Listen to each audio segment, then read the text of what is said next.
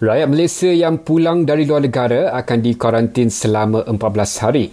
Menurut Menteri Pertahanan Datuk Seri Ismail Sabri, mereka akan ditempatkan di pusat-pusat karantin yang dikendalikan oleh Majlis Keselamatan Negara. Setiap rakyat kita yang pulang dari luar negara akan dikuarantinkan selama 14 hari di tempat-tempat yang dihaskan oleh pihak kerajaan. Sesampai saja mereka di lapangan terbang, mereka akan dibawa terus dengan menggunakan bas ke pusat-pusat kuarantin yang disediakan. Arahan baru itu akan mula berkuat kuasa Jumaat ini. Kerajaan Johor akan umumkan esok keputusan sama ada bazar Ramadan di negeri itu tahun ini akan dibatalkan atau tidak.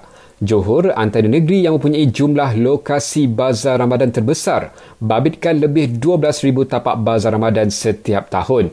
Terdahulu, Terengganu, Melaka dan Negeri Sembilan mengumumkan tiada bazar Ramadan di negeri itu tahun ini susulan wabak COVID-19. Kerajaan Selangor akan umum pakej Selangor Prihatin 2.0 esok bagi membantu rakyat di negeri itu. Pemberian itu akan manfaat kepada petugas barisan hadapan COVID-19, mahasiswa, peniaga, penjaja dan usahawan skim Hijrah Selangor.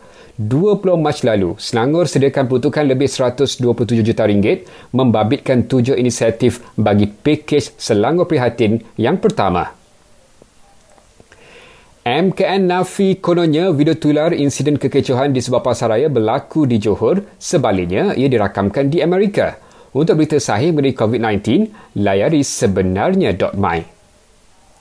Di Terengganu, pasangan kekasih dicekup di kawasan pantai Kuala Kemaman kerana ingkar arahan PKP. Manakala dua lelaki warga emas ditahan kerana langgar perintah kawalan pergerakan dengan mendaki Gunung Lambak di Keluang. Dan akhir sekali, ini peringatan untuk anda kerap cuci tangan, amalkan penjarakan sosial dan duduk di rumah.